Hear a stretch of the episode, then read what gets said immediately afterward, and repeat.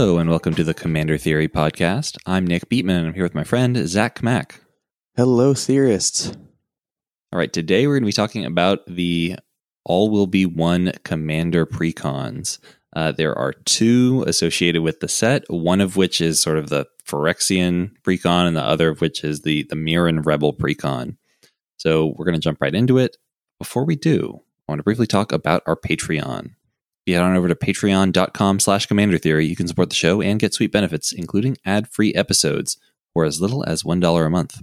If you aren't ready to be a patron yet, you can help us out by rating or reviewing us wherever you get your podcasts. All right, let's start with Corrupting Influence. This is the Phyrexian Precon. And uh, we're going to start with the the commanders of this precon, and then we'll go into the main deck cards, and then we'll switch over to the rebel precon. So the face commander of corrupting influence is Ixhel, Scion of Atraxa. Uh, Ixhel is one white, black, green for a 2 5 legendary creature Phyrexian Angel with vigilance, flying, and toxic 2. Uh, toxic 2 is an ability that means when this creature deals combat damage to a player, or rather, it. God, the wording is strange, but essentially, yeah. uh, when the creature deals combat damage to a player, they get two poison counters. Um, and then it also has corrupted. At the beginning of your end step, each opponent who has three or more poison counters exiles the top card of their library face down. You may look at and play those cards for as long as they remain exiled, and you may spend mana as though it were mana of any color to cast those spells. So uh, we have a deck list, which is going to be in the episode description if you want to check it out. Um, at first, I wasn't in love with this design. I, I still think it's um depend pretty. I mean, it's pretty dependent on what your opponents are doing. Um, think that in order to get mul- like several opponents corrupted by the time you drop Ixhel, you're going to need to really commit to running a lot of toxic creatures, a lot of infect creatures, and especially the cheap ones so that you can sort of get the poison started in the very early game. Um, and if you go that route, if you like really commit a bunch of deck slots to these infect and poison creatures um, and toxic creatures, then you're going to be sort of reliant on your opponent's decks to provide like the the bread and butter kind of stuff the the ramp the removal the card draw. And so if your opponents are playing like really niche strategies where the cards aren't generally useful then ixhel loses a lot of its power um, but if you are just up against a bunch of good stuff decks, then uh, it is kind of sweet that you can kind of offload the staples that you would normally need to play the game onto your opponents and just focus on just focus your deck more on getting poison counters on people. But what do you think about Ixhel? Yeah, I think this this whole deck uh and I'm going to come back to this. I just kind of need to see in action a little bit more cuz like this seems like such a weird commander to be your face commander for poison. Like I understand that they don't want uh, infect to play as all in as it was, where like you just try to kill someone with infect as fast as possible. Um, mm-hmm. That just led to like some pretty unfair, like or unfun play patterns, which I get, you know. But this is kind of a weird like place to go for a few reasons. Like I think corrupted is like a fine mechanic and that like if you want to have like a threshold for things to happen, like three poison seems like a fun, fair, easy one to do. But then like the toxic two on the commander is really interesting. like because I understand if it was toxic three, it would be pretty quick to kill somebody, like giving it double strike or whatever, like is a two hit kill. Uh, so toxic two is a lot safer, but then, like you said, you do have to rely on like your early game to get poison on people because you probably don't want to like wait till turn four, start attacking, and then start getting the corrupted trigger. Um, and if that's the case, like having to do a bunch of work and then your reward being like random cards from the table seems weird. Like maybe it's it's going to be really easy to um corrupt everybody, but I I like have no idea what to think about this card until I play it because I can't imagine a scenario.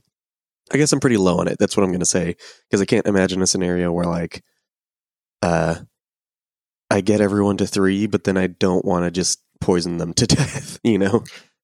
Yeah, the incentives on this card are very strange. Like I, I have played a, a, fair bit of poison yeah. in my day, my day, and it's all about stacking up the the poison counters on one person. You really need to knock people out one at a time rather than trying to spread the love. Like trying to spread the love and then proliferating them out or something does not work well. You will lose if you do that. And so mm-hmm. it seems to me that like Ixhel is encouraging you to go down a line that will result in you losing the game. Yeah, um, and, and that's that's what it seems like to me too. It's like I I understand there's some corrupted rewards that I like in the set and in this precon, but this is like not one of them because let's say you go through the trouble of uh, poisoning two, three poison counters the table. Maybe that was like you played the rat that gives everyone a poison counter and you proliferate proliferated twice. You know, like wh- whatever that might be. Like it doesn't seem that difficult, but I'm not sure if that's true or not.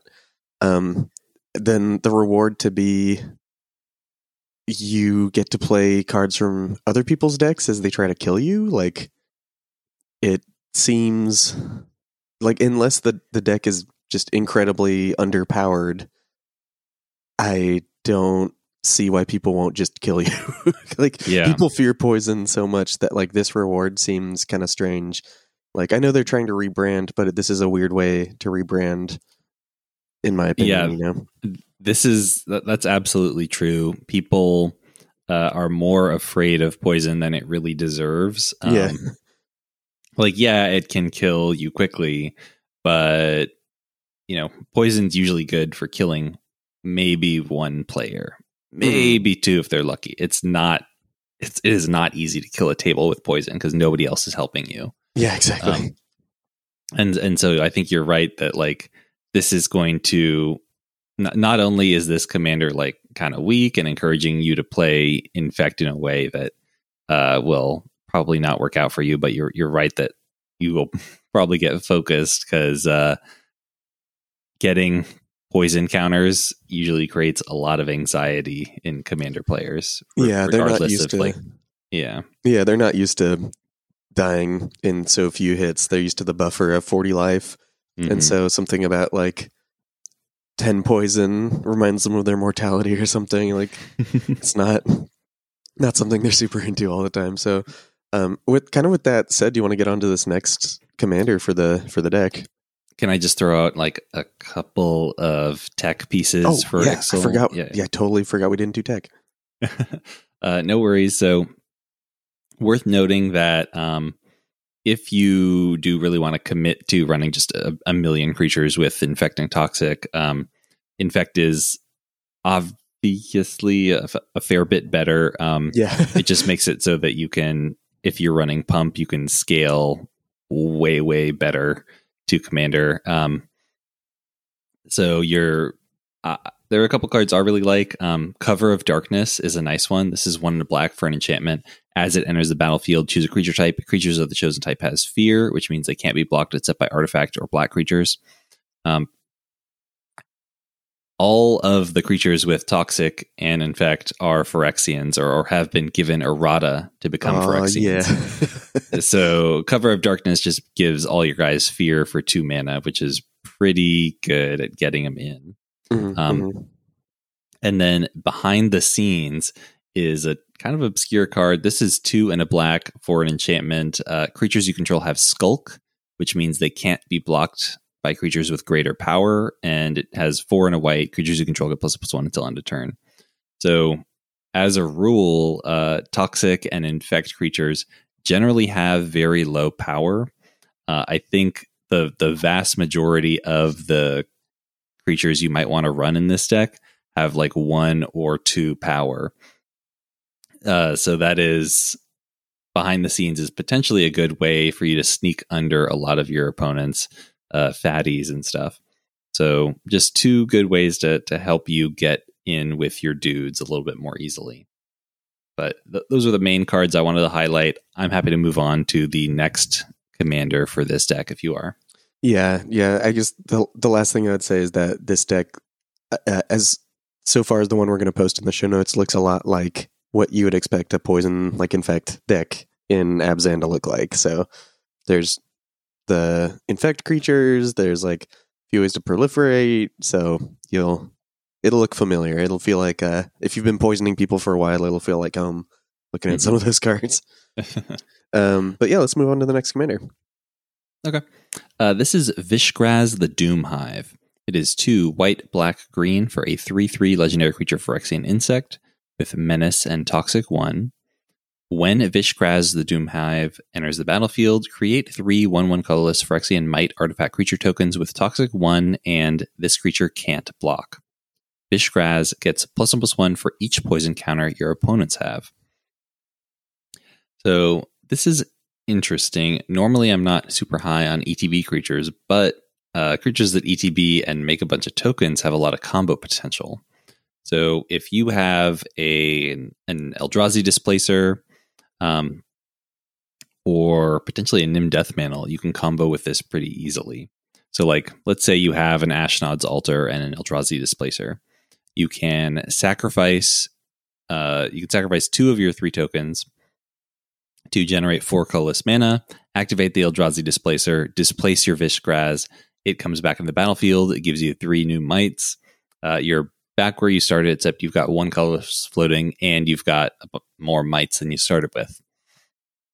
So, if, well, this is pretty good. Uh, it gives you infinite guys, infinite mana.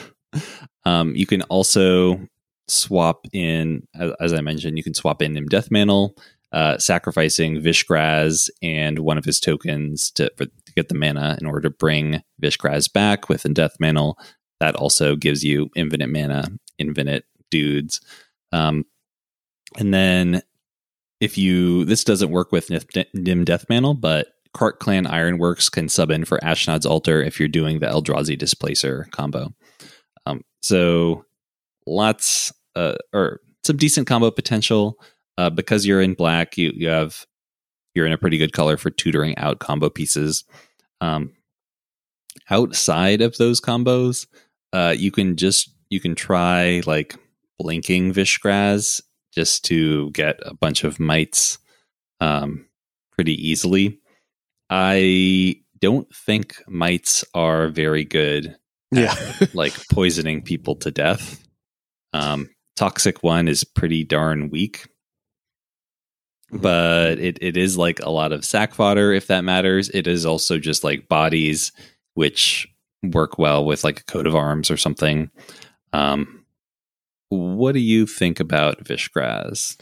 Yeah, this one I feel super weird about too. So I think what the play pattern is going to be like, let's say you eschew the combo like play pattern, right? I think what's going to happen is you end up killing people with commander damage more than you kill them with poison or anything like that. And if that's the case, like every time you take down a player, like your Vishgraz gets small again. so it just feels kind of weird. Um, like obviously the ETB trigger is very strong. So I think if you're not going combo route and you are blinking, like you're getting a bunch of mites and uh, going wide is pretty okay. But then like you said, they're not going to be very good at poisoning people because Toxic One on a one one that can't block is like incredibly fair. Um, so you're going to have to put in a little more effort to poison people. So you're going to have to play with more of the infect cards that are in like let's say like the Ixhel like deck that we're going to post. Um, so it, again, it's like this weird place where I feel like if you do end up going hard on poison, then your commander isn't really helping you too much. But maybe just having a huge evasive commander is fine. Like you just get one person as kind of like your meat bag to make Vishgraz like a nine nine or something, and then you just double strike because you're in Abzan and you have like some pretty good equipment and pump and stuff like that. You I, like, I, don't, I, really know. I don't love that. Like this is not if we're evaluating this as a Voltron commander, it has like no, almost none of the traits I would really want. Well, like- it's it's assuming you can poison people somewhat, like assuming it's easy to get everyone to three poison, right? Then it's going to be like a 12-12 until you kill somebody. So I think like a men a 12-12 menace for 5 that gives you three guys is like fine, you know? I think that's good, but then you kill someone and it's a 9-9. So like the play pattern is very straight, you know, but you, you see what I'm talking about. Like I'm not quite sure like the push and pull between the two things you want to be doing don't make sense to me, you know? Like yeah. um it's just so it's a weird another weird place to be if I was going to make an Abzan like poison or like corrupted commander. Yeah, honestly, like I agree that there's a lot of tension on this card. My inclination is just to ignore the part where that like pumps Vishgraz, ignore the toxic on Vishgraz, ignore the toxic on the tokens, ignore the menace on Vishgraz, and just focus on well, he enters the battlefield, makes three guys, and I can win with that. Um, I, I, I really, I think that there's just a lot of meaningless text on this card, but Yeah, that's what it feel. That's what it feels like. It's going to play like, you know, like you're going to sit there and you're going to have Vishgraz, and people are going to read the whole card, and they are not really going to need to read the whole card because it doesn't really matter, or it's not going to matter in most games. So, yeah, again, just a weird, weird commander. So, very, Yeah. very strange choices. But, Mhm. um, do you want to get through the the main deck cards? Sure. Uh, all right. The first one we're going to talk about is Norn's Choirmaster. This is three white white for a 5 4 creature Phyrexian angel with flying and first strike. Whenever a commander you control enters the battlefield or attacks, proliferate. Uh, this is interesting. I think that, like, uh, just comparing price points, uh, five mana is a lot for a proliferate engine you're looking you, you could probably expect about one proliferate per turn with this and for five mana it doesn't look good stacked up next to like evolution sage or grateful apparition or inexorable tide um, there are just other proliferate engines that either give you about the same number of proliferates for cheaper or give you a lot more proliferation for the same cost so this rate is not super exciting for me. Um, maybe this, I mean, this does get a bit better if you have partners because you potentially get like two attack triggers per turn, two proliferates per turn. Um, so, like, maybe this is tech for the Keleth and Yoshimaru deck that just mono white, put a bunch of like have two partners that get a million counters each. But what is is there any other uses you can think of for this card? Yeah, literally, as we were just talking about this, because I kind of agreed with you. I was like, this seems pretty atrocious compared to like even just Grateful Apparition, which, like, if you give it double strike, you're getting multiple proliferates a turn. Mhm. What is a commander that blinks? There's it. Hmm. Uh, well, I guess like there is Brago because if you're doing well, no, no, no, he's not going to blink him. Can oh, he he, can blink blink himself? himself. He can, yeah, he can blink himself as Yeah, part of the combo. Blink himself. Hmm. Yeah, Yorion can't blink himself, right? No, well, typically you are blinking Yorion because you're setting up like a loop with Oh, Yorion and and like a Charming Prince or something. Yeah, yeah, that makes sense. Hmm. Okay, so, that could- maybe there. Yeah, you you still need to have like a significant counter presence in your deck. Although Yeah. that is easier in those blink commanders because like there's probably cards that like come in with some number of counters, you use them up, you blink them with your commander to reset them. Oh, Rasputin. That's one. That's pretty good. Oh. It's a Dreamweaver, or I guess the new one. You just make a crap ton of mana, you know? Um, oh well, it's it would be a little well. You'd yeah, have to you give careful. everyone the goblins. Yeah. The new, so yeah, yeah, yeah. The the new, uh, I'm to read off the new uh, Rasputin for everybody. So the Rasputin, uh, the Oneiromancer, is uh, one white blue for a 4 1 human wizard. Uh, when it enters the battlefield, you put a dream counter on it for each opponent you have, and each opponent creates a 1 1 red goblin creature token.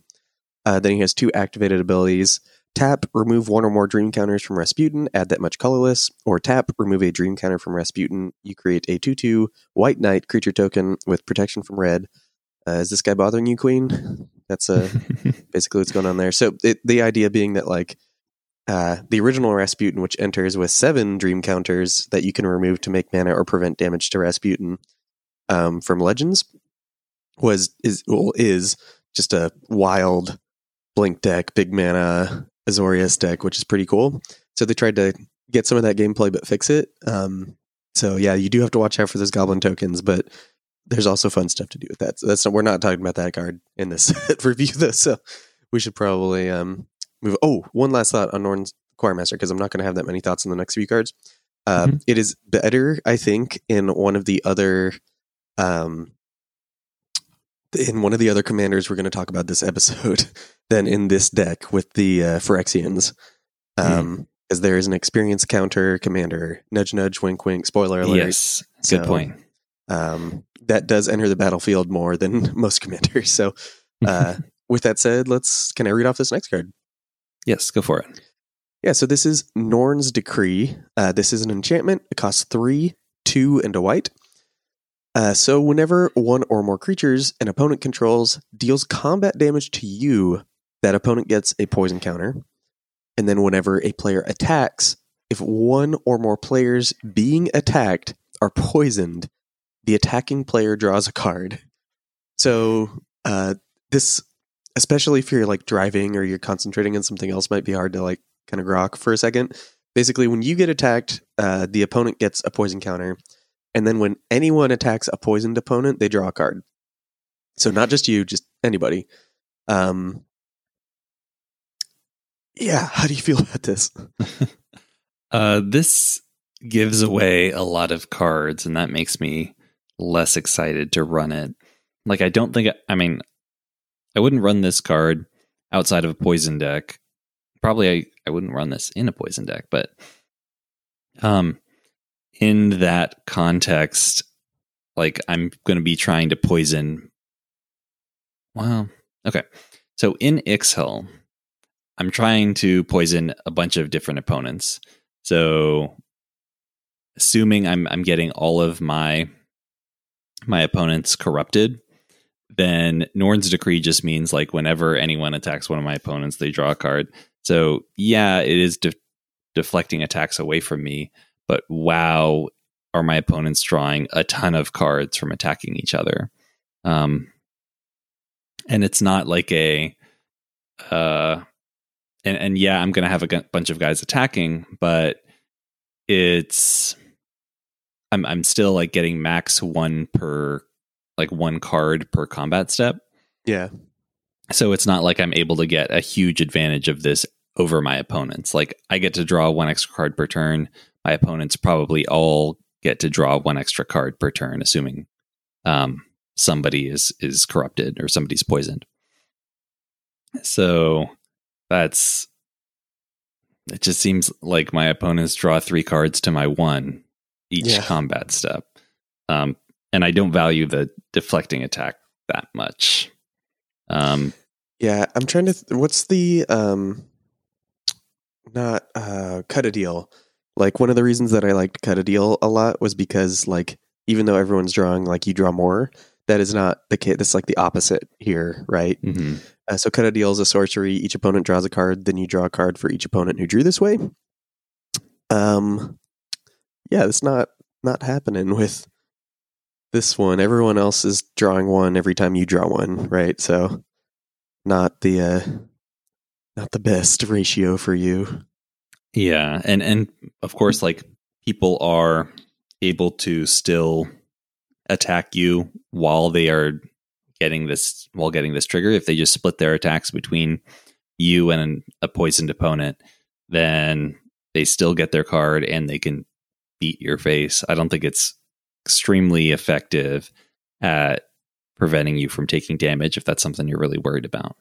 Yeah, because it's really like if a player attacks you, they take four damage, like in the abstract, and like that adds up, obviously, but like that's not really a deterrent unless they're at like eight or nine poison, you know? Mhm. Like it doesn't really mean anything until really late in the game. Like maybe it's an easy way to get poison counters on people if your meta really wants to attack you or something, but um just pretty wild. I, I really don't like that the gameplay for this is that like it could make the table gang up on someone really easy. So like someone gets a poison counter, you play Norn's Decree, just everyone starts beating the crap out of that player.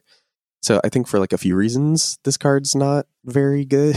you know, like Mhm. not only is the gameplay not super powerful for you when you put it in your deck, but it also encourages like or can encourage some pretty antisocial table patterns. So yeah, I'm just I'm pretty low on Norn's Decree.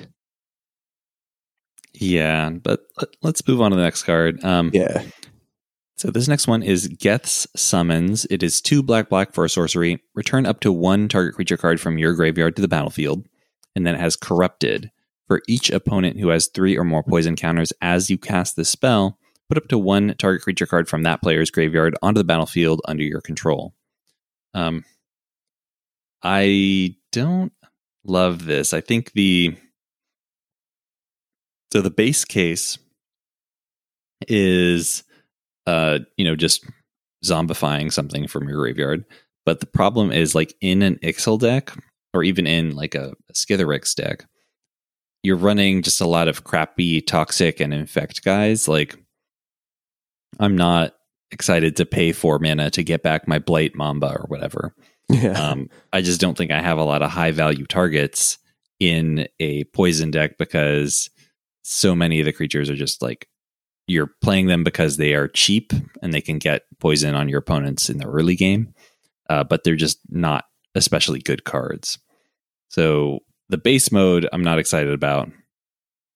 And the corrupted mode is I think fine, but I don't know if I even care that much about my opponent's creature. yeah. it's it's really dependent on what your opponents are doing, and even if they have haymakers, like those are just going to be slightly less good than they would be in another, or getting them is slightly less good than it would be in another deck because you're really focused on winning through infect or poison.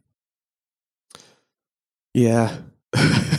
so this card reminds me of like Dredge the Mire, which is a three and a black uh, sorcery that says uh, each opponent chooses a creature in their graveyard and you put them onto the battlefield under your control. Um, so it doesn't let you choose, but it is four mana. Um, and the other card that it reminded me of is Ghoul's Night Out, which is from I think the one of the last Innistrad set commander decks. I think it's the zombie one. Um, where it's five mana, it's three black black. Um, choose a creature in each graveyard, put it onto the battlefield under your control. It has decayed. Um, so I played this card a decent amount in uh, my Syr Konrad deck for a while because I had a Zhao Dun, uh, the one eyed who could just get it back over and over again. So I could keep kind of recycling everybody's creatures. It was pretty fun. But one of the things that I've kind of learned about those cards in particular is that they, not every deck wants them. Um, and they're often not as good as you want them to be. Like it's very rare that you're getting something really good from everybody, even if like you think of a game of Magic and you're like, oh yeah, there's all these floaters, there's Eternal Witnesses, there's like Solemn Simulacrums, et cetera, et cetera, and that just like doesn't happen for some reason. But I feel like whenever I would play Ghouls Night Out, I was like struggling to get value from certain players because not every deck is very creature focused. So if you can do the corrupted mode on this card, I think it's worth four mana if your deck wants to do that. But that's like a lot of caveats. And that's basically how I feel about this card. Mhm. like it's a lot of effort and work to do something that your deck might not even want to do. So uh it is four mana though. so, so, speaking of being a low cost poison card, do you want to read off this next one? Yes. Uh, this next card is Phyresis Outbreak. It's two and a black for a sorcery. Each opponent gets a poison counter. Then each creature your opponents control control. Uh, then each creature your opponents control gets minus one minus one until end of turn for each poison counter its controller has. So, uh, the way I think about this card, um, I think five ish poison counter is probably the threshold for killing most things. Um, but that is a lot of poison to have on an opponent. Um, if you have that many poison counters on an opponent, like, well, another way to get rid of their permanence is just to kill them. and I, I think I would rather be running a card that makes that a little bit easier rather than running like conditional removal. Um, this does help. I mean, it, it is nice that it gives your opponents a poison counter and helps a little bit. But there's also cards out there that could, you know, if this card proliferated instead, it would give a poison counter to each opponent, probably. Um, or, or there's just other things you could be running to help your deck really dish out the poison counters more and and just kill them. I, I don't know. I, I think I want my I don't like it when my removal is conditional. Um, mm-hmm. I think that's part of the reason I'm I'm not in love with this card because maybe I just got a really slow start. Maybe I got a just was not able to get a lot of poison on my opponents in the early game with my Ixhel deck, and then now my opponents have a bunch of blockers and my Phyresis outbreak in my hand doesn't do anything. That's kind of the the situation I'm worried about. Yeah, I think that I would still play this in a poison deck though, because even if like you, even if you don't have a lot of poison on somebody, getting minus one, minus one, or minus two, minus two on the player who like you weren't able to infect early still lets your like crappy creatures get in there better. So I, I think I'm I would still just play this in an infect deck if I was going to do that. Um, and the upside of like you pay three, they get minus four, minus four, minus six, minus six to their board, and then you just kill them after that is like pretty good to me. So I'm I'm okay with the f- floor being really low when the ceiling is like three mana. I kill them, mm-hmm. I guess. So yeah, I'm I I do agree. It's a it's a silly card. It's kind of a cool design. I'm not quite sure what they could have done to make it like more appealing, you know. Hmm.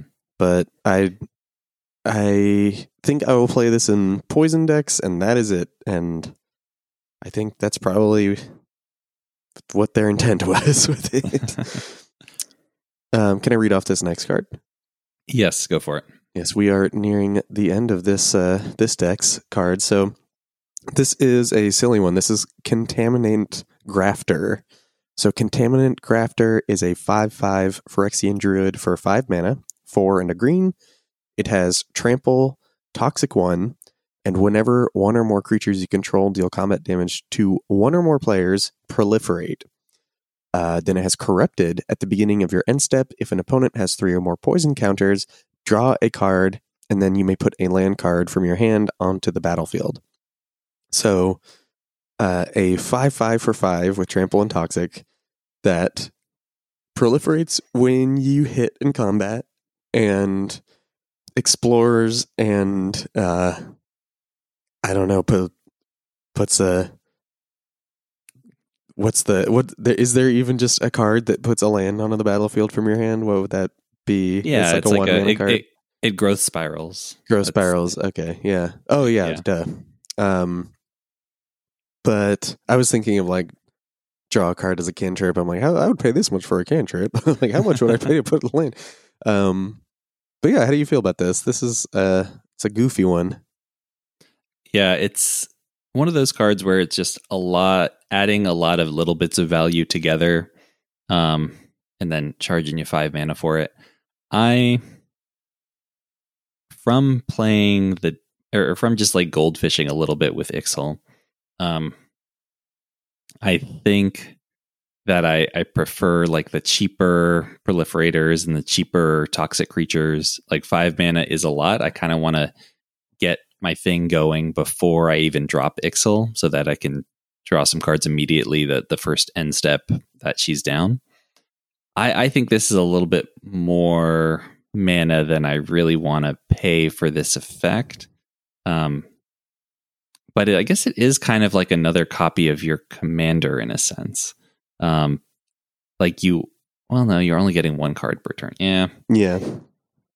I, I don't love it. I think it's just a little bit too expensive for what it does. I would be more excited if this was like a 2 2 or a 3 3 for three mana. Um, Mm. I, I just don't, I feel like I'm paying a premium for the stats and I don't care about the stats. Mhm. So- I, I see what you're talking about. Yeah, uh, but what do you think about it? meter.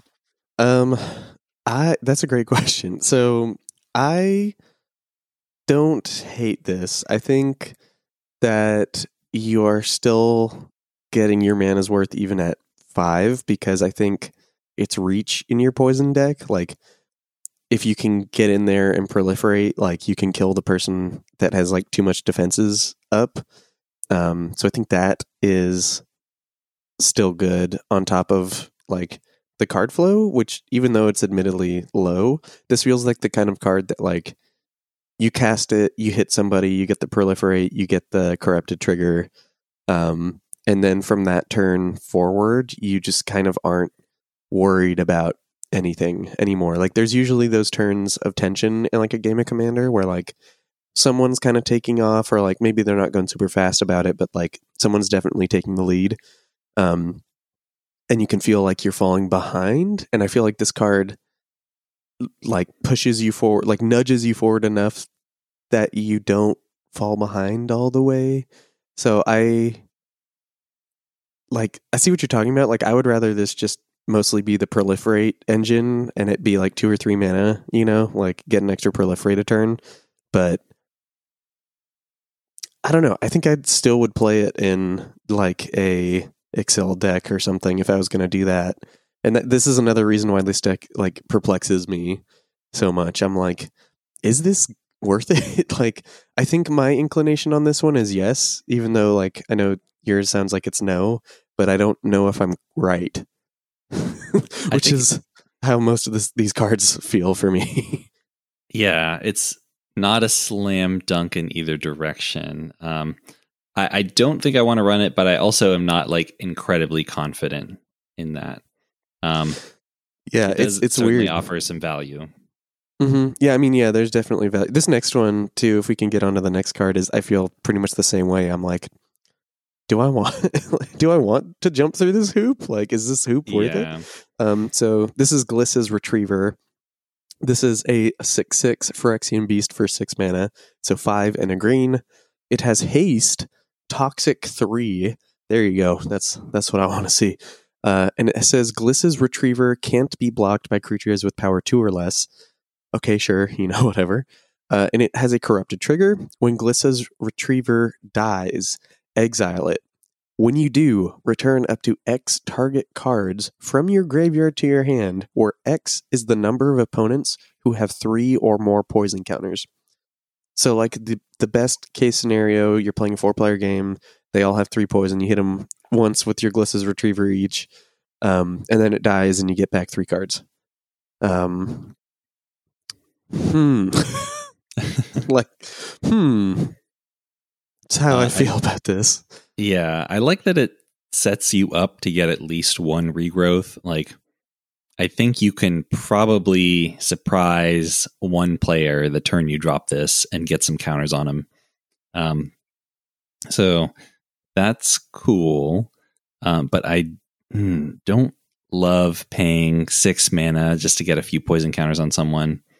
Um, and like, okay, it's cool that it gives you a little bit of an insurance policy if it dies, but that's I like I don't think it's going to stick around forever or like avoid being chump blocked forever Mhm. and I think that you can get more poison counters on people if you start if you play something on turn two and just swing in consistently, Yeah. as opposed to waiting until turn six when people have, you know, developed their boards or probably like have some removal available. Um, uh, I, I just don't love this card. I don't think you really want to be focusing on the high end toxic creatures. Yeah, I I agree. I think like this card in particular, like the floor is you had a six six hasty guy that dies, and then you don't Mhm. get any cards back. Like that doesn't seem good or worth it to me. So I, I think that know? that I think that worst case scenario is not super likely to happen because I think if Mhm. you're if you're playing this guy, it's going to be in a poison an- deck, a, a poison deck, and so like ideally you'll have you know corrupted at least one opponent by that point. But Yeah, I really need to see how easy it is to get someone corrupted. Right, like getting to three poison. Is it just trivial? So all these cards are always like max value, or is it like actually difficult? you know, that's going to change these cards massively. yeah, I think getting one opponent corrupted is not that hard. Just like, and I'm going off of just kind of like gold fishing with Ixhel. Oh yeah, I think getting three opponents corrupted actually does sound like quite challenging. yeah, that's a chore. Mhm. Mm, yeah, well, then I stand by my uh, negative review of Glissa's Retriever. um, but this next one, I think, is very polarizing between me and you. I think this is the card we had the biggest uh, difference on, and this is uh, Wormquake. So, do you want to read this one real quick? Yeah, the Wormquake is four green green for a sorcery. It has corrupted. Create an XX green Phyrexian worm creature token with trample and toxic one, where X is the amount of mana spent to cast the spell. Then, for each opponent with three or more poison counters, you create another one of those tokens. And as flashback for eight green green. Um, I don't love this card. I love Um, this card. it's it's so much fat for a deck that doesn't care that much about dealing damage. Like your deck more cares about getting po- poison on your opponents, and like toxic one is on a six mana card is the worst way to do that. Um, granted, like you're not going to get just one guy if you're casting this on six. You've probably gotten at least one opponent corrupted by then. Um, but still, like it's just the kind of card that is going to make it so that even if like you know nobody removes these guys, you get to beat in. You're killing people with damage rather than with poison, which is like okay. I get. I mean, it's it's just like not what your deck is trying to do at all. Well, that- It- that's it's- that's it's- what I mean. Where like I don't know what these decks are trying to do because this is like such a strong reward for getting people to three poison, but then like not killing them with poison. Like casting this, if you like, let's say it is easy to get everyone to three poison, then you cast this, and for six mana you get twenty four power. And then if you ever cast it again for the flashback, you have 40 power or like 20 between like 20 and 40 power of worms. Mhm. So like like that's like wild. That's a crazy ratio like of, of bodies and power toughness to mana that you're spending. Um but like can you do can you can you get everyone corrupted? Like and then if you are corrupting people like is the deck not trying to win with poison? So like I again I just I feel like these decks have an identity crisis where like are they just trying to poison you enough so the cards work or are they trying to kill you, you know? Yeah, I can actually I can shed a tiny bit of light on this because I kind of asked Corey Bowen about like what the heck is is Ixhel trying to do, Yeah. um, and he was nice enough to respond to me.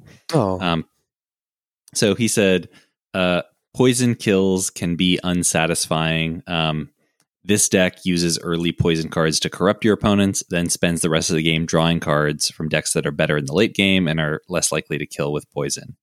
Um, you can still win with poison with this deck and the commanders within, but we wanted to design a pattern where this wasn't the default in every game. So I don't really know. Yeah. So it sounds like the second case, or or my first case, I guess, where it was like you just get them corrupted and then play your game, Mhm. which is funny. It's what a it's weird just place. like I I know it's like it. This is not satisfying for the poison fans if it's designed specifically so that you don't get to win with poison. Like the the fun part of poison isn't like putting counters on my opponents. It's killing them really fast because the damage scales well to commander. um, so so like you're it, it's just it feels like poison counters aren't even poison at that point they're just like a marker yeah. to turn on my cards Yeah, Uh, exactly. and you could like you could have done that with anything exactly Yeah. yeah, um yep. that's that's lame i think that sucks I no, yeah, I, I'm. I don't disagree. I think it's just a weird. Like I understand like that poison is polarizing. I understand that infect was like massively polarizing, but like that's a. This gameplay's got to be pretty fun, you know, like to to make me want to do these things. Uh, you better these cards better just explode the table with joy, you know, just like everybody's having a great time. Cause otherwise, like, what, what, what am I doing? like, yeah what is the gameplay in here? So, yeah, I guess uh, we have one more card for this deck. Do you want to talk about this one? Oh, please, yes. Uh, so this is Glistening Sphere. It's three mana for an artifact. It enters the battlefield tapped. When it enters the battlefield, proliferate. It taps to add one mana of any color, and then it has Corrupted. Tap, add three mana of any one color. Activate only if an opponent has three or more poison counters. Uh, I think this is the most compelling poison reward I've seen so far. Yeah. Um, we haven't seen the full set at this point, but we've seen the vast majority of it. So I, uh, this might just be the best poison reward in both the precons and the main set. Um, if you are investing in cheap, evasive, infect, and toxic creatures, then it really shouldn't be too hard to get somebody to the corrupted threshold by the time this is active on turn four.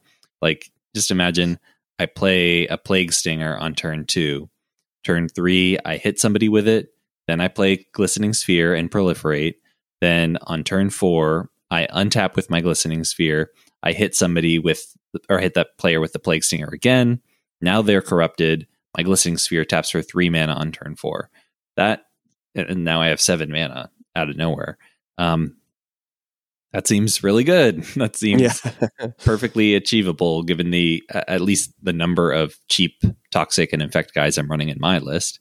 Um, this just I I'm happy with this card. I think it's a very good reason to run poison or infect. Yeah, this is mega pushed, and I I really have been thinking about like, is it worth it even playing it if you don't get the three mana too? Just because the ETB proliferate is like pretty wild.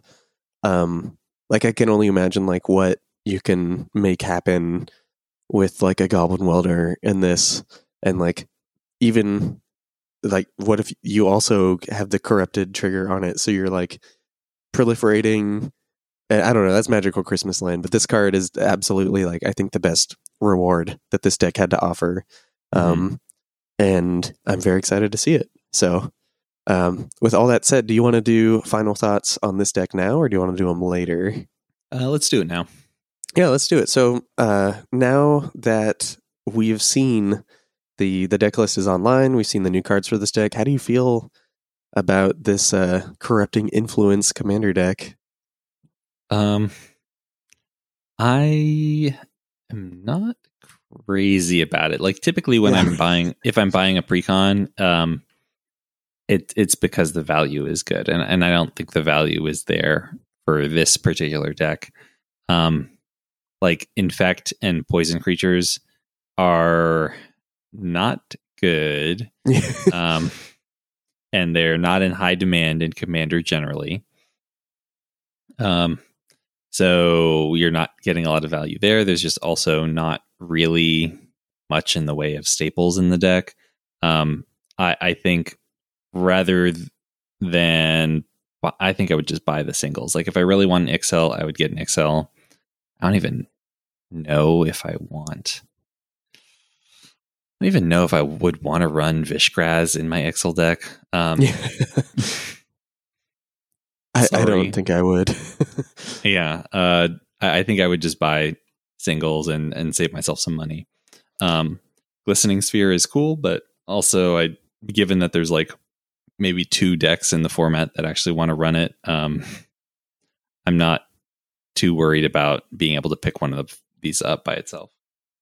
yeah, that's definitely true. I, I agree with that. I I feel the same. I mean, I this is mostly echoing what I've said throughout this whole like card by card look, but it just seems like really weird. It seems like uh if I play it, maybe it'll make a little bit more sense, but just from a first glance, like they wanted just you to be able to play poison without people hating you, but both of the commanders seem like really disjointed because of that and the playstyle seems like really strange the incentives seem very strange um like maybe we do get more poison commanders in the near future with the Phyrexia, like all will be one or the what is it, March of the March of the Machines. March of the Machines, yeah. Um there's too many crossover universe things in my head. I was like, what's it not multiverse, it's the which one? Um and maybe this is just what infect decks are gonna look like now, or they're just kinda like weird and disjointed and asking you to do like two or three different things, but uh, I kind of wish they were a little bit more streamlined. I kind of wish it was just like do X, and you're like yes, where X is like poisoning someone. you know, Yeah, like that would have been more fun, even if it was just like really, really leaning into like proliferate or something, right? Like that first poison is the most important, and then you just kind of play your game plan after that. Like I would have enjoyed that a lot more than like this, like. If I corrupt all of them, my commander's a 12 12, and then I can Mhm. kill them with commander damage, Damage. but then he's a 9 9, and you're like, oh, God, what? Why? So, I Yeah. yeah, I, I'll just my last thought on this deck is just as somebody who like likes poison, this is extremely disappointing. It Oh, yeah. feels like um it just feels like it it's not even a poison deck if it's not supposed to win with poison. Um oh, yeah. that's that's really disappointing like it- make a product for the person it's intended for don't make a product to make everyone else happy you know what i'm saying yes. Yeah, But- absolutely. like maximize the pleasure that somebody who likes poison will get out of it rather than trying to worry about what other people are going to think who cares that's not they're not going to buy the deck anyway Yeah. make it make thing. me want to buy the deck make me want to buy the deck i'm i'm supposed to be your target audience and i'm not excited by it Yeah, that and that's the thing. Like, I'm not sure if this excites anybody. You know, like, like I'm not a new player anymore by any means, but like, I feel like it. Sometimes I can look at a card and go like, "Oh yes, a new player would love this." And when I look at these cards, I'm like, "Would I love this?" like, I'm not sure if I don't know. Maybe, maybe, maybe I don't know. Maybe there's just some mythical new commander player out there where these cards massively appeal to them, and like I just don't know who this human is yet. I have not met this like archetype of human, but seems strange. You know, seems weird to me. Mhm. Yeah. Um, but we have another deck to get through. Do you want to? Do you want to? Actually, can I read off this first one? go for it uh, yeah it. so this yeah this is rebellion rising this is the uh boros precon it's it's sort of like a Mirran rebel style precon but go ahead and read off this first commander Yes, so the rebels get a deck, um, and it is red white, and it is uh, headed first. I think the face card is Neyali Sun's Vanguard. So Neyali is a three-three human rebel for four mana, two red white, um, and they have two uh, pretty simple things in their text box. It says attacking tokens you control have double strike. Uh, so that's already enough for me. I'm already in. Uh, and then whenever one or more tokens you control attack a player, exile the top card of your library. During any turn you attacked with a token, you may play that card. Um, so a little bit of value tacked on there. I, feel like back in the day, this would have just been like Jorkadine 1.0, where they just had that first line of text, and I would have just been, I would have been happy with that, you know, Mhm. like that the impulse draw, like heck yeah, I'm gonna take it, but you already had me. You had me at uh, you had me at hello, you know. Oh, for for me, I'm the reverse. Like I got Oh, really? excited by the prospect of drawing three cards per combat, Oh, that's funny. uh, and I was like, oh, okay, double strike, whatever. I I don't care about these tokens at all. If, if they die, they die. Um, but yeah, this is a pretty exciting commander. Um, I think it's not especially hard to get at least two tokens attacking on turn four when you um when you drop Neyali. So, uh, it, I mean, you probably won't be able to play the cards that turn, but whatever, you'll play them on subsequent turns. Um, there, I, I mean, the cards in this deck are going to be ones you're familiar with if you played any other token deck. Um, Adeline's good here, like Goblin Rabblemaster, Le- Legion Warboss, um, lot, just anything that can either repeatedly make tokens or makes a big burst of tokens at once uh, is going to be great here. You can run there. There are plenty of decent pump effects in this color identity. Um, you know, shared animosity, glory of warfare, things like that. But I don't even know if it matters. I I've just kind of planned to play this deck as if um, my tokens will die every single combat, and I Mhm. will just choose not to care about it because I've got many more tokens in reserve. Mhm. Um, that being said, you can mitigate it a little bit, uh, or like mitigate your token loss. There are things like Dolmen Gate, which is two mana artifact, prevent all combat damage that would be dealt to attacking creatures you control. You can run things that'll give your guys evasion, or um, you can run like Iroas, God of Victory, or whatever that has a Dolmen Gate effect on it and gives your guys menace.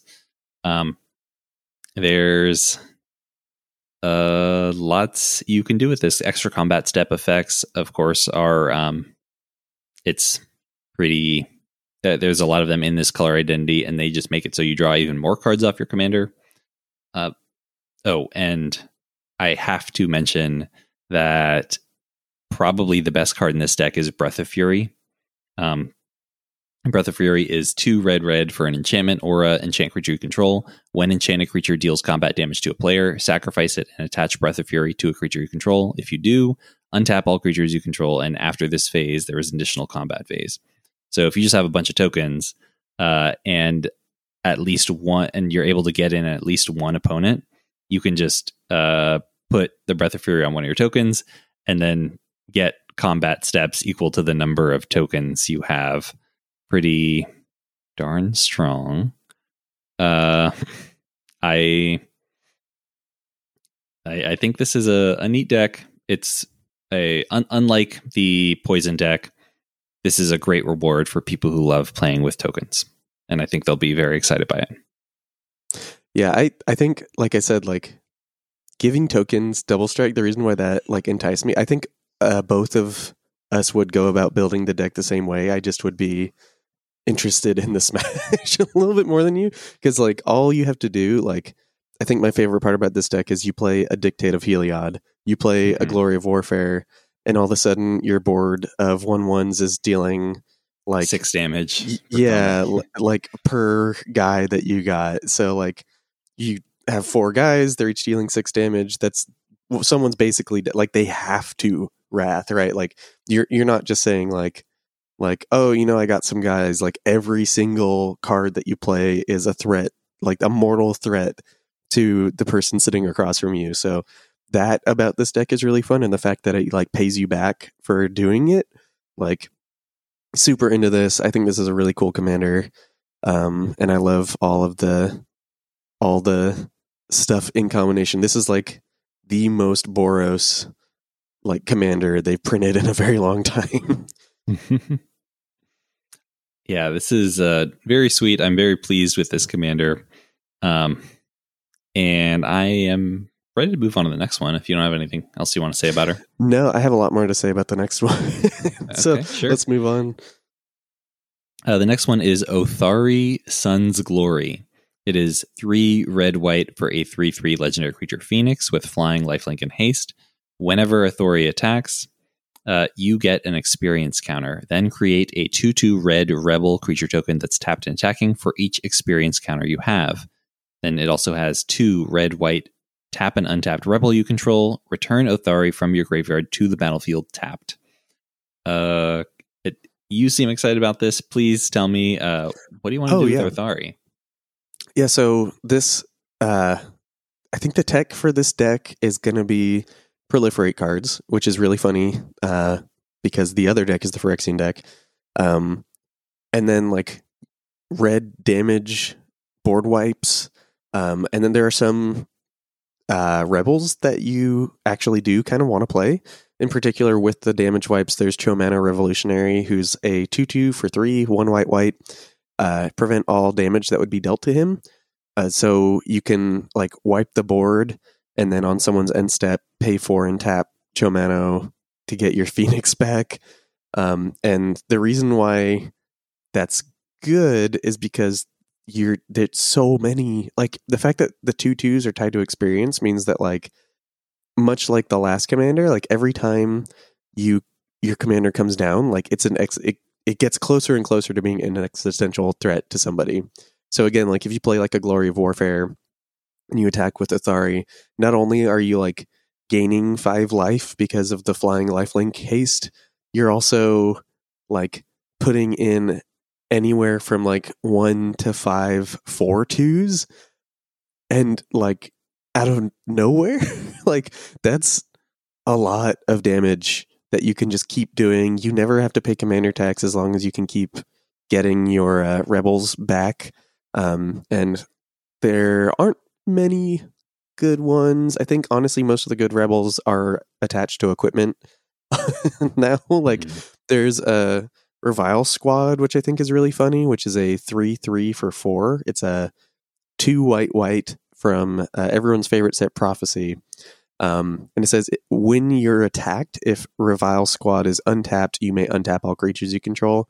So it's basically like kind of weird pseudo vigilance but you can tap uh, Reveille at the end of someone's turn. So like all your surviving rebels basically can block for you there. Um, there's a few other ones that are fine but if you can proliferate this even a little bit so say with the uh, that one what is it? Norn's Choirmaster who i was talking about before from the last deck that whenever your commander etbs or attacks you get an experience counter. Well this commander is etbing and attacking probably more turn. Yeah probably more or or like uh in end step disjointed you know? Like Mhm. end step pay for tap my guy Otharri's back proliferate. On my turn attack proliferate. So right there you go from two to four experience just for the treble which is eight more guy like eight more power four more guys and so just this seems like it's going to be a nightmare for like uh low power commander tables um Mhm. and i'm pretty into it for a lot of the same reasons i'm into uh Neyali, just like the beats are insane you know One thing to note is uh, that you can run the. There are a handful of experience counters, experience counter commanders in red white. There's Kalemne and there's Kelsien, so you could potentially run this in the main deck of one of those as sort of just like a a like kind of a proliferate engine just to get more experience counters for your main dude. Uh, and then also just like a way to get more value out of the experience counters you've accrued from your commander. mm-hmm. So that's that's neat. Uh, I don't think there's uh, a huge amount of tech for this deck other than just like proliferators and a handful of decent rebels. Um, yeah I think it's just going to be like you know beating with your commander and pumping your rebels. Yeah, Uh, yes. Yeah, the gameplay is incredibly one dimensional and simple. Yeah. you you make a bird, bird attacks, guys attack. If bird dies, you make a guy to make a bird. And Yeah. that's pretty much it. Well, I, I hope people enjoy that, but uh, Yeah. I, I don't think it's of the two. I definitely like Neyali a lot more as the commander for this deck. Mhm. Yeah, I totally get that. Um I definitely know people that like this gameplay, so I'm Uh, actually, I should text them. I should be like, "Hey, how do you feel about this guy?" Now that it's probably been long enough. Um, but let's get into the main deck cards. Can I read off this first one and you get into it? Yes, go for it. So this is Clever Concealment. So this is a white instant with mana value of four. Clever Concealment costs two white white. It says any number of target non-land permanents you control phase out, and it has Convoke. So Oh. Oh, so this costs anywhere from four to zero mana, depending on how many guys you leave untapped. Yeah, this is uh very exciting. Um I, I two mana or less is kind of like the sweet spot for board protection. Like I kind of think of these kinds of cards as like a very I mean, it's a very narrow counter spell. Um and typically I only want to be paying two mana for a counter spell. So I mean potentially paying zero mana is extremely sweet. Um I don't think it's t- I, I don't know if I would go for the full four every time unless like tapping four guys every time unless my commander provided uh vigilance or I was just playing a deck that really wasn't interested in attacking but had a bunch of guys on the board. But I think it's not hard to get to have like just two guys untapped, like assuming you're playing creatures regularly. Um or you have some random utility guys like a weathered wayfarer or something i i think it's not too hard to offload at least some of the cost onto your creatures and then just make it so that you only have to keep a, a little bit of mana up to protect your board um I, I think this is a neat card it's it's no flawless maneuver but it i like it more than i mean any of the like three mana protect your board spells. Yeah, no, I I think it's close enough to be really good. Like the fact that like if I am playing this in one of these Boros decks, like I attack with my Krenko Tin Street Tin Street Kingpin or something, you know, like just whatever token producer, and all of a sudden this is a two mana card, you know, like Mhm. it, that Or that, no, it's well, yeah, yeah. Yeah, it's just a white white or or like you you any sorcery speed token production, which are usually the bigger ones, right? Like usually when you cast uh one of the sorcery speed like token producer spells, it's like a little bit more oomph. It's like a spectral procession or something like that. So like you cast spectral procession on your turn, you pass. This is a one mana card. like they go to board wipe and this is a one mana card. You know, like that to me sells it right there. I'm like, oh cool. Like this rules. this this is awesome. So um yeah, I'm always down for this. This seems like one of the better versions that we've gotten since Flawless Maneuver because I just don't want to pay 3 for this. Like those clunky instants that they printed for so many sets in a row like I don't I don't want to do that. And they would always like tack on like your creatures get plus 1 plus plus 0 or something like that. It's like no, Mhm. you're missing no, come on, you're missing the Or, point. or put a plus a plus one counter on your guys if you Yeah. cast this like on your turn. Like yeah, it's like no, I don't, I don't care. Come on. But that said, uh, can I read off this next card? Yep.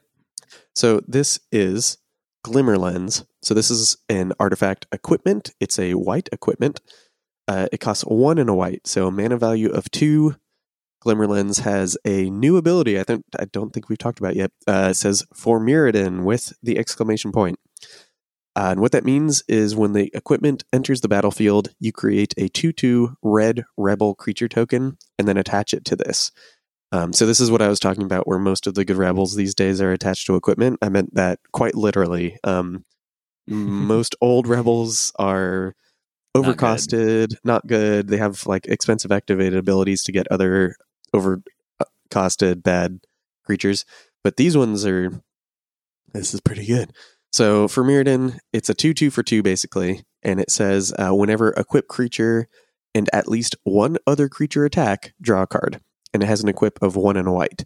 So if you don't want to keep it on your 2 2, you can pay one and a white to move it around. So, all that said, Glimmer Lens, how do you feel about it? Uh, so there are a couple decks that this slots into extremely easily. Um, so in Akiri 2.0, the equipment loving Akiri, um, this is exactly the kind of card that deck wants to run. It just wants cards that have like the creature and equipment in a single concentrated Yeah. into a single card. Like Mhm. curving this into Akiri is sweet. You draw a card and then you draw even more cards in future turns. Um, seems great. Uh, I would probably also just like uh, keep this in the deck if I was like buying the precon to build Neyali. Um, it is a token. You will probably have other creatures to attack with. Seems fine. Other than that, other than like the few tokeny or the few equipment ish commanders, uh, I'm not totally sure where this fits into the format. Um, if you want card draw on an equipment, you can just run Mask of Memory or like some kind of sword to get value Yeah. more easily. Maybe, maybe in like Gwyn, Syr Gwyn. Um, yeah. you could run this because it's like you'll have when Syr Gwyn comes down, you, you'll be able to equip it to a knight for free, and then you could probably draw multiple cards off of it, like one from the Gwyn trigger and then one from the Glimmer Lens itself. That might be okay. Mhm. Um, or actually, I guess you could just keep it on, right? Let me let me see the exact text for Syr Gwyn. She doesn't care if it's your knights that are equipped, right? I don't think so. I think she just makes it easier for the Oh yeah, whenever an equipped creature you control attacks, you draw a card and lose one life. Okay, yeah. so I, I would probably consider running this in Syr Gwyn, um, because she she's another commander that like wants you to have the equipment and creature in a single package. Mhm. Um, but yeah, other than that, I don't really know where I'd put this. What do you think? Uh, I pretty much agree. I think that if you want an equipment to draw cards, this is not really the best place to do that. But if you want an equipment that's a guy, then that's a lot more meaningful. So, like you said, Neyali, Akiri 2.0, uh, even like SRAM, because like if you're not comboing with SRAM, like SRAM just kind of is like a pile of stuff, and sometimes you win. Um, this is like a blocker and or attacker that draws you a card, and then might draw you more cards after that. Um, same with like uh like Kembas and stuff like that. So I think if you're just playing um any of the non Balan like white equipment guys, uh then this is probably fine. You know, like Bruenor, so you made a Bruenor deck or something. Like this is probably fine. So it's not super exciting, but I think it has places. You know, there's some commanders that are going to want this. Sure.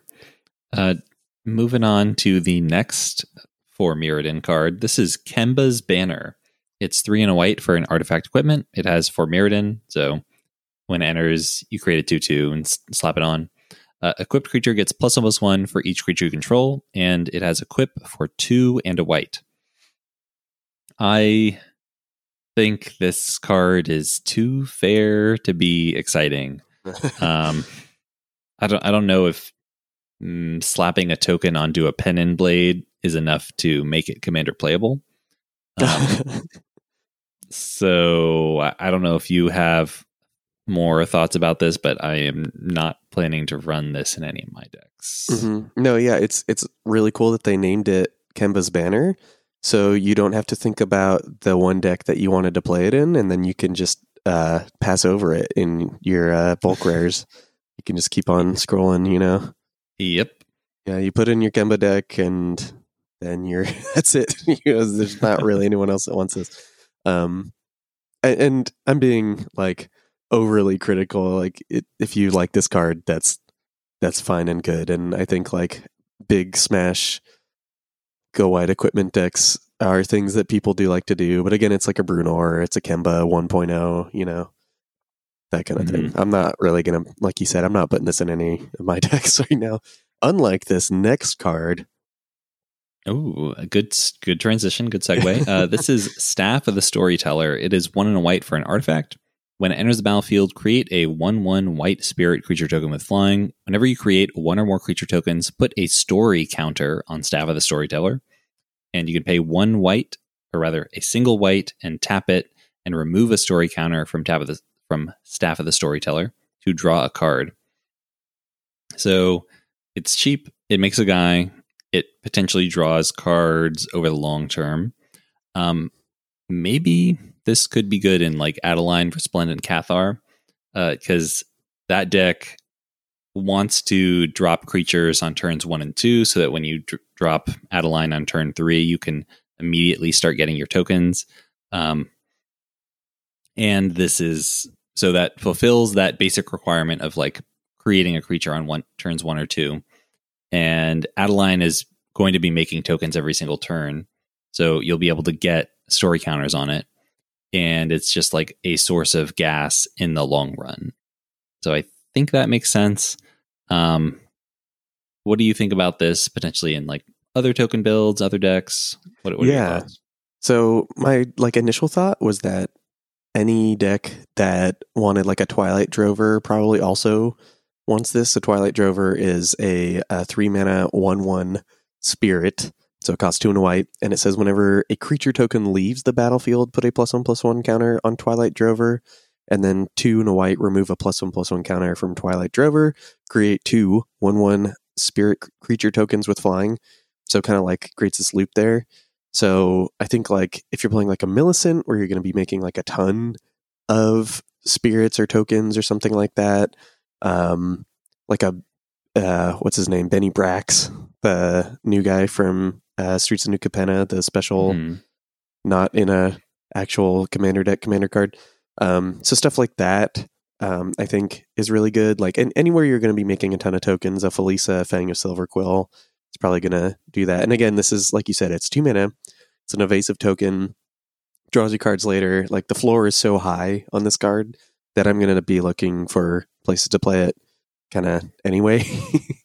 Um, and and I'll be pretty pretty happy about it. So, um, I don't really have too much more to too much more to say about it. I'm just I think it's a cool card. Uh, yeah, but, no worries. Uh, uh you want to move on to the next one? Sure. Yeah. So this is uh, the first red card from this deck. It's called Goldwarden's Gambit. Uh, so this is a red sorcery for eight mana, uh, six red red, but it has affinity for equipment. So it costs one generic less for each equipment you control. Um, and boy, howdy, do you want to be playing equipment if you're playing this card? So it says create five two two red rebel creature tokens. They gain haste until end of turn. Uh, and then for each of those tokens, you may attach an equipment you control to it. So, um, like, let's say you have a deck, uh, a red deck that has like four to five, hopefully five equipment in play already when you cast this. This is just a three mana, make 10 power of haste that automatically gets buffed because of your equipment. So that seems pretty good and pretty worth it to me. Um, there's also just other applications for this. I think you had a, a really good suggestion for this one. Yeah, so I was thinking uh, Toggo Goblin Weaponsmith. That's the partner commander. It's red, um, and it has landfall make a rock uh, equipment token, which is um, equips for one and has one tap sacrifice rock to deal two damage to any target. So it's extremely easy to accrue lots of rocks in that deck, especially if you have like pair it with a green partner. Um, so you can end up casting Goldwarden's Gambit for you know two or three mana very easily, and you just get five guys at a very low cost, and you also get to cheat the equip cost on all those rocks. So yeah. that seems pretty solid.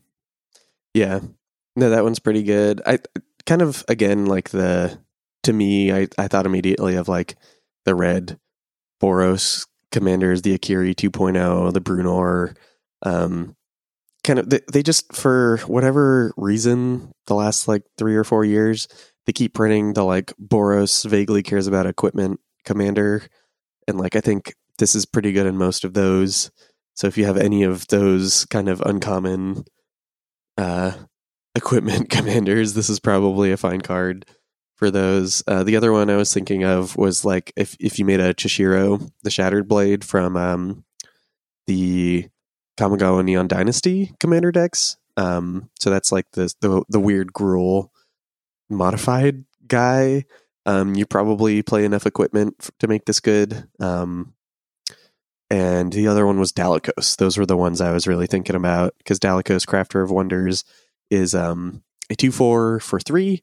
Uh, one blue red it says tap add two generic mana spend this mana only to cast artifact spells or activate abilities of artifacts, and equip creatures you control have flying and haste. Um, I really like this guy as just kind of like a big artifact commander, but whenever I see him in the wild, people are really leaning into that equipment theme. So I feel like that's probably like a place we'll end up seeing that, you know. Um, uh, so yeah, the the Reyavs, the Bruenors, the Akiri, that's kind of where I was thinking of for this card. I think it's it's cool. I, I like when they print cards like this. Like this this is seems like an actual reward for playing a bunch of equipment, you know. Yeah, I'm. I think it's pretty neat. Definitely a niche card. Yeah, um, absolutely. um, yeah. Let me move on to the next one. This is Hexplate Wallbreaker. Uh, it is three red red for an artifact equipment. It has four Mirrodin, so when it enters the battlefield, you make a 2 2 and slap it on. Equipped creature gets plus 2 plus 2. Whenever equipped creature attacks, if it's the first combat phase of the turn, untap each attacking creature. After this phase, there is an additional combat phase, and it has equip for three and a red. So, uh, this is a type of design we've seen before, but unlike Aurelia the War Leader, uh, Moraug, or Karlach, it doesn't kick in on the first turn, which makes me a bit skeptical of it in most aggro lists. I think if if you aren't say like giving it haste or something, it just sort of presents a target for your opponents and says like things are going to get very bad for you next turn, so watch out. Um, there are some decks like Neyali and uh, Jor Kadeen 1.0, Jor Kadeen the Prevailer, that can get some additional value from the weird characteristics of this card. Just like the fact that it is both an equipment and a guy in one, or the fact that it's an artifact in addition to being a creature. Um, uh, probably, I think I would probably run it in like Akiri 2.0, the equipment Akiri. Um, or Syr Gwyn, just because like getting an extra combat step in those decks also means you draw a bunch of extra cards. Um, Ardenn and the other equipped cost cheaters can get value out of this card immediately. Like you can just cast Hexplate Warbreaker, go to combat. Ardenn puts this onto something that can attack this turn, and you get your extra combat step immediately. Um, any other thoughts on Hexplate Warbreaker or Wallbreaker? Yeah, I I think that this is pretty good in decks that like grant haste too. So again, like Dalakos, you play this immediately, uh, gets in there for uh, an extra combat, you know, um, so you don't really have to worry about equipping it again or anything like that. And um, that seemed pretty good to me. Uh, the other one that was like seemed actually pretty good to me was um like stuff like that could equip it pretty easy. So like Grand Warlord Radha, that uh, is this the second or third? This is the second Radha, I think. There's so many Radhas now. Um, mm-hmm. Grand Warlord Radha is a three four haste for four, and you when it attacks, you get uh, any combination of red or green that persists over steps and phases until the end of your turn. Um, for each creature you control that attacked, so like you can play this, you're probably giving your guys haste. Um, you get your combat, you can equip it to something else, kind of with without really thinking about it. That one seemed pretty good to me, or like a Samut where your uh, stuff has haste anyway. So stuff like that. So repeatable five mana extra combat spell um, where it does it gives you the full value the turn you play it. That was another place I was thinking of playing it on top of the uh, um, equipment synergies and stuff. Yeah, it seems um, good. Yeah. And with that, let me read off this next card. So this is Roar of Resistance. So this is a red enchantment. Um, it costs two mana, so mana value of two. It costs one and a red. Uh, it says creature tokens you control have haste. Whoa. It also says whenever one or more creatures attack, you may pay one and a red if you do, creatures attacking your opponents and or planeswalkers um, and or planeswalkers they control get plus two plus zero until end of turn. So finally, we've found something to spend that two red you get from Radha Ertekeld in combat. You know, you finally she got something. Uh, pack it up, everybody. Go home. we found the card. Um, yeah, where do you want to play this card? Um, so the well, the one place it like sticks out to be most is like Hazezon Tamar, the original Hazezon, because um, Hazezon Tamar has this really unusual ETB trigger where Hazezon enters the battlefield, and then you create a bunch of tokens at the beginning of your next upkeep. Uh, so those tokens have summon sickness on your next turn, and you have to wait until two turns after you cast Hazezon to actually attack with your guys. So being able to cut a turn off of that would be really nice, and also just buff all the tokens plus two plus O seems pretty strong as well.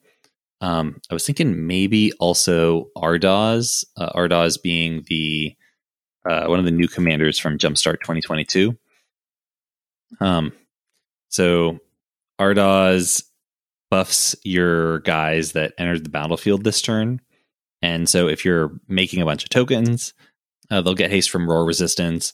They'll get buffed by Ardoz, and then you can pay some mana and give them a further buff. And so you're attacking for like a bunch of five power tokens, which seems pretty good. Um, that's kind of what I was thinking about with it. Um, maybe you could also run it in like a this might be a, a stretch, but maybe in like a Krenko 1.0 Krenko mob boss deck because you can tap your Krenko, make a bunch of guys, and then actually swing with the 10 tokens you just made or something. That could be all right. Mm, but that's kind of where I'm at with this card. I really don't have too many more opinions other than that. I think you pretty much like nailed it. like, I feel like this card is like self explanatory, where like if you really want to give the tokens haste, you're going to put this in your deck. Um, so I think you pretty much exhausted the, the list of good, good places for it, which means that we only have one more card to talk about. Um, and this is Vulshok Factory. So this is an artifact. It's uh, three mana, so two and a red. Uh, Vulshok Factory says tap, add red, put a charge counter on Vulshok Factory. And then it says uh, two red tap, sacrifice Vulshok Factory, create an XX colorless golem artifact creature token with haste, where X is the number of charge counters on Vulshok Factory, activate only as a sorcery. Yeah, I have a lot to say about this card that's not actually about the card. So I want you to talk about how you feel about it, what you think about it first. Okay. Um so I don't love this card. Um I think that I like it when there are designs for three mana artifacts that like give you a significant bonus to sort of subsidize the fact that you're playing a below rate rock. I don't think the bonus on this card is good enough. You have to like activate it a lot of times in a row to get the token to a respectable size. And even then, like even if you, you know, tap your Vulshok Factory four turns in a row and make it a four four, it's just it's just a four four. Like you know and you're not going to be cracking this unless you are desperate, but I don't think it's good enough to really help you out of a situation where you're, you know, mana flooded or something. Like one four four or five five is not going to make a difference. I like the what I'm comparing this to are things like Midnight Clock. Um, I like Midnight Clock in comparison will draw you seven cards. Vulshok Factory makes a vanilla dork. I I do not love this card. Um, yeah. What are, what are your thoughts? No, I, I I totally see that. I um I don't think this card is particularly good. What I think about uh, this card and what I, I like about this card's existence is that it's, um, I think Wizards have realized a little bit more like the place that they have in guiding like the opinions of the format, or like uh, at least when it comes to play and what cards are being played. Um, and it look this card is like misdirecting people from staple effects to me. Like I feel like people are going to see this, they're going to be excited about the potential, even if the potential is not there. You know, like I think you hit the nail on the head. Like this is just kind of like a bad mana rock with like a weird upside that most decks aren't going to care about.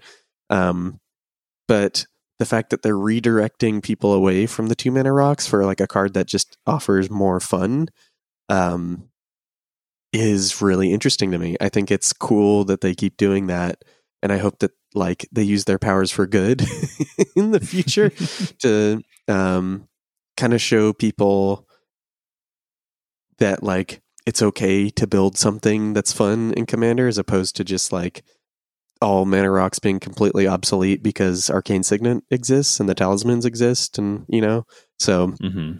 if they can keep misdirecting people if just you me and the listeners all know that five color control and a combo finish is the best deck and we don't talk about it like then i think we're okay you know like like there's there's a lot of stupid stuff you can do in the format and if people see a Vulshok Factory and want to play it, then I think they're going to have a better game than if they try to like optimize and uh and this is not necessarily for listeners. I think like if you're listening to this and uh you're you're thinking a lot more heavily about like how you build your decks. I'm talking about like the fabled like I play once a month or less with some friends um like person, right? Who all of a sudden the pressure for them to try to compete is kind of off.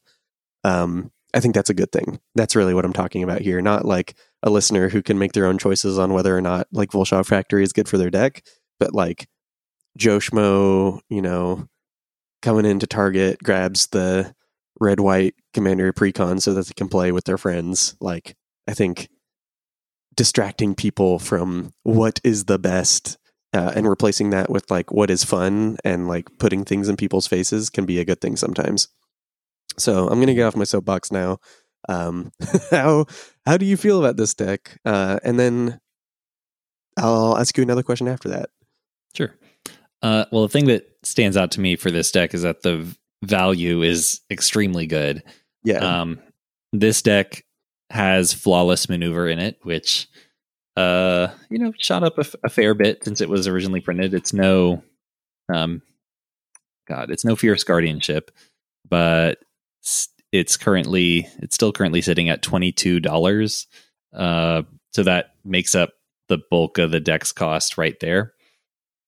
And then in addition to that, you're also getting um, you're also getting a clever concealment, which itself has the potential to be a, a staple for like white aggro decks. Um, so I think it's great that you can make up most of the deck's value just from those cards. Um, and I, I, really like the face commander. I, I really like Neyali. Uh, I think this is, and I also like seeing that they are experimenting with more white card draw in the form of um, Glimmer Lens and Staff of the Storyteller.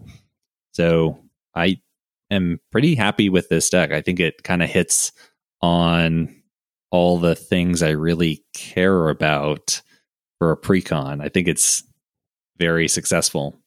Yeah, no, I agree with that. So my second question is, how do you feel about these decks like in conjunction? Like, how do, how do you feel about the fact that they put these two decks as the two like faces for the conflict in all will be one Oh, I think it's embarrassing. um, like like this this deck or rather this set is supposed to be all about like Phyrexia kind of um triumphant showing like Phyrexia's complete domination of the plane. Uh but you would think that they would then juice the precon that is supposed to represent Phyrexia, mm-hmm. um, rather than making the Mirran Rebels deck just like kick major ass and like kind of spitting in the face of the people who want to win with poison counters. Um, yeah, I yeah, I'm I'm not pleased with how there is such a huge disparity in uh, value and um, commander power level and um, like and how like useful and interesting the new cards are printed like by pretty much every metric that the Mirrans kick the Phyrexians' ass, and that it it's certainly not a good match for what happened in the actual storyline. No, yeah, I, I, totally agree with that. I, I didn't think about it in uh, as bleak of terms as that. I, I, really just wish that they had put more value. I feel like that would have done a lot for the Phyrexian deck too. Like you're right. Like the whole point. Um, I just read the um, MaRo article talking about the design, like the the beginning of design of All Be One, mm-hmm. and one of the key points was that like being a Phyrexian is fun in this set. Like like it's fun to be a Phyrexian on Phyrexia. Like this is a good thing. Uh, and then the precon looks like this. the precon has like a bunch of like six six beaters and five five tramplers, and you're like, hmm, mm. why though? Like what? What was the point of this? So yeah, I, I do agree with that. I think you uh, succinctly summed that up um, in a way that like I wasn't thinking of as someone who uh, embarrassingly was rooting for the Mirrans, you know, when we were there last. So, but yeah, yeah, I, I am excited. I have enjoyed the main set spoilers actually a, a crap ton so far. Yeah. Um, uh, so I'm excited to get here. into those. Yeah. Yes. Uh, next week, we're going to be touching on the main set spoilers. We're going to be splitting off the commanders from the main deck cards, uh, but keep an eye on your feed, and we will be coming with more Phyrexia All Will Be One content very soon. Um, but do you have any other final thoughts, or can I wrap this episode up? No, let's wrap it up. All right. I want to give a brief thank you to our Patreon patrons. They are Gustav, Ryan, Addison, Rick, Raphael, Kyle, Laser, Charlotte, The White Clays, Hannah, Andy, James, Bryce, Benjamin, J- Kyle, Brandon, Guidel, Jeremy, Russell, Dylan, Micah, Troy, Roxanne, Daniel, Andrew, Jason, Paul, Johan, Jonathan, Christian, Andrea, Vasilios, Logan, Frugal Brutal, Carl, Oscar, Danny B, Jean Francois, Drew, Recta, Nick, Cameron, Valerio, Zach, Quincy, Carrie, Stephen, DeLongs, and Vincent. Thank you all for supporting the show. And if you're not currently a Patreon patron but would like to become one, please check us out at patreon.com slash commander theory. Thanks for listening. You can reach out to me on Twitter. I'm at Commander Theory. And on Twitter, I am at Fat Bartleby. You can also email us at commandertheory at gmail.com.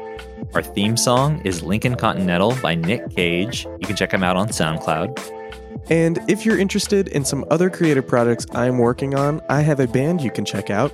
We are a pink punk, pop punk band called the Havnauts, all one word like cosmonauts.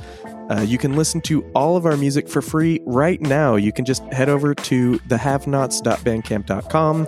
That is T H E H A V N A U T S.bandcamp.com and check us out. Let me know what you think.